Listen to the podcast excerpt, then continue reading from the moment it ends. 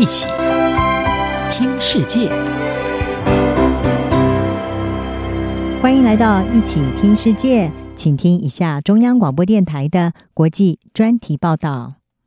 美国总统拜登上台以来，美中首度的外交高层会谈，三月十八号在阿拉斯加举行，两国官员针锋相对，剑拔弩张。中共中央外事办主任杨洁篪当着美国国务卿布林肯等高官面前，愤怒地说出：“中国人不吃这一套，美国没有资格居高临下同中国说话。”自此以来，这些话语被广泛使用在中国各项网络商品上，包括 T 恤、手机壳等，成为流行的符号。美国有线电视新闻网 CNN 数位新闻制作人魏斯特卡特指出，这些网络商品抓住了北京心情上的变化。因此，北京决策者已展现坚定意志，要驳斥国际对中国侵犯人权的指控，特别是环绕新疆问题的指控。中国新一波的民族主义风潮就此水涨船高。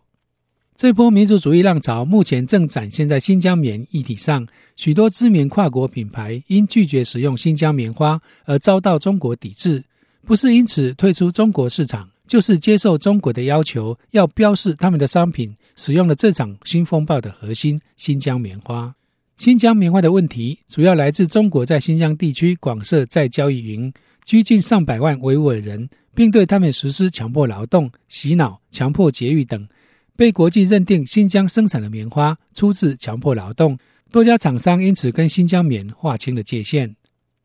在中共青年团的点火之下，瑞典知名服装品牌 H&M 因为去年发表声明，强调不使用来源有疑虑的新疆棉，而成为第一家被中国抵制的国际品牌，被中国电商平台下架。中国的名流也在网络压力下迅速撇清跟这家公司的关系。接着，中国网友争相起底，曾关切新疆人权的西方品牌流弹四射，各大国际品牌，包括美国的 Nike、德国的 Adidas、日本的 Uniqlo。英国的 Burberry 以及法国的 Lacoste 都遭到中国网友声讨。此种情势下，在中国营运的商家面临了两难。劳工监督组织工人权利联盟主席诺瓦向知名英国新闻周报《经济学人》表示，这些公司都明白，如果放弃对人权的承诺来回应中国的压力，那么在他们的本国市场将站不住脚。但他们也担心，在中国会面临后果。美国克林顿政府时代的国务院官员，目前担任跨国企业顾问，并在终止维吾尔地区强迫劳动联盟担任志工的弗利曼，向《经济学人》表示，各公司越来越无可避免，必须在中国的庞大市场与他们在世界其他地方宣称的价值之间做出抉择。对想要中国市场的西方公司而言，究竟是要坚守人权原则，或是顺从中国压力，这两条路都有风险。不过，弗利曼也指出，中国民族主义的怒火面临同样的风险。如果最终导致外国公司离开中国市场，并减少他们对中国供应链的依赖，可能令失去选择商品权的中国消费者愤怒。同时，这也可能导致数百万中国工人丢掉工作。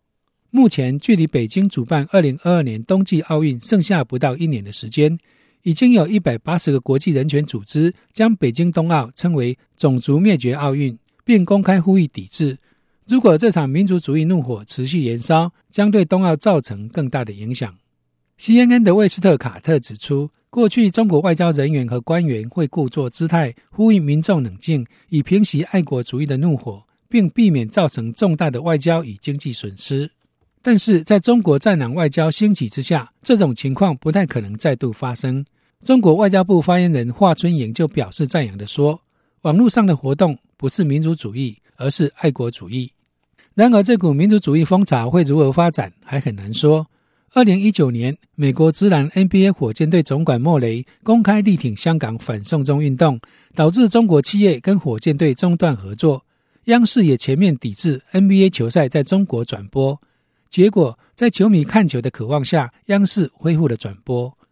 在这一次新疆棉风潮中，虽然有多家知名品牌遭到中国电商下架，但在此同时去年已经发表声明拒用新疆棉花的 nike 三月二十六号在京东的 nike 专业开放预购新款球鞋开卖前已经有三十四点六万人预定正式开卖后更在一秒内就卖完。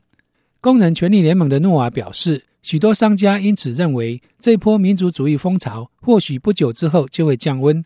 不过如果风暴持续最终受伤的恐怕也会包括中国自己。以上专题是由央广编译，黄启麟撰稿播报，谢谢收听。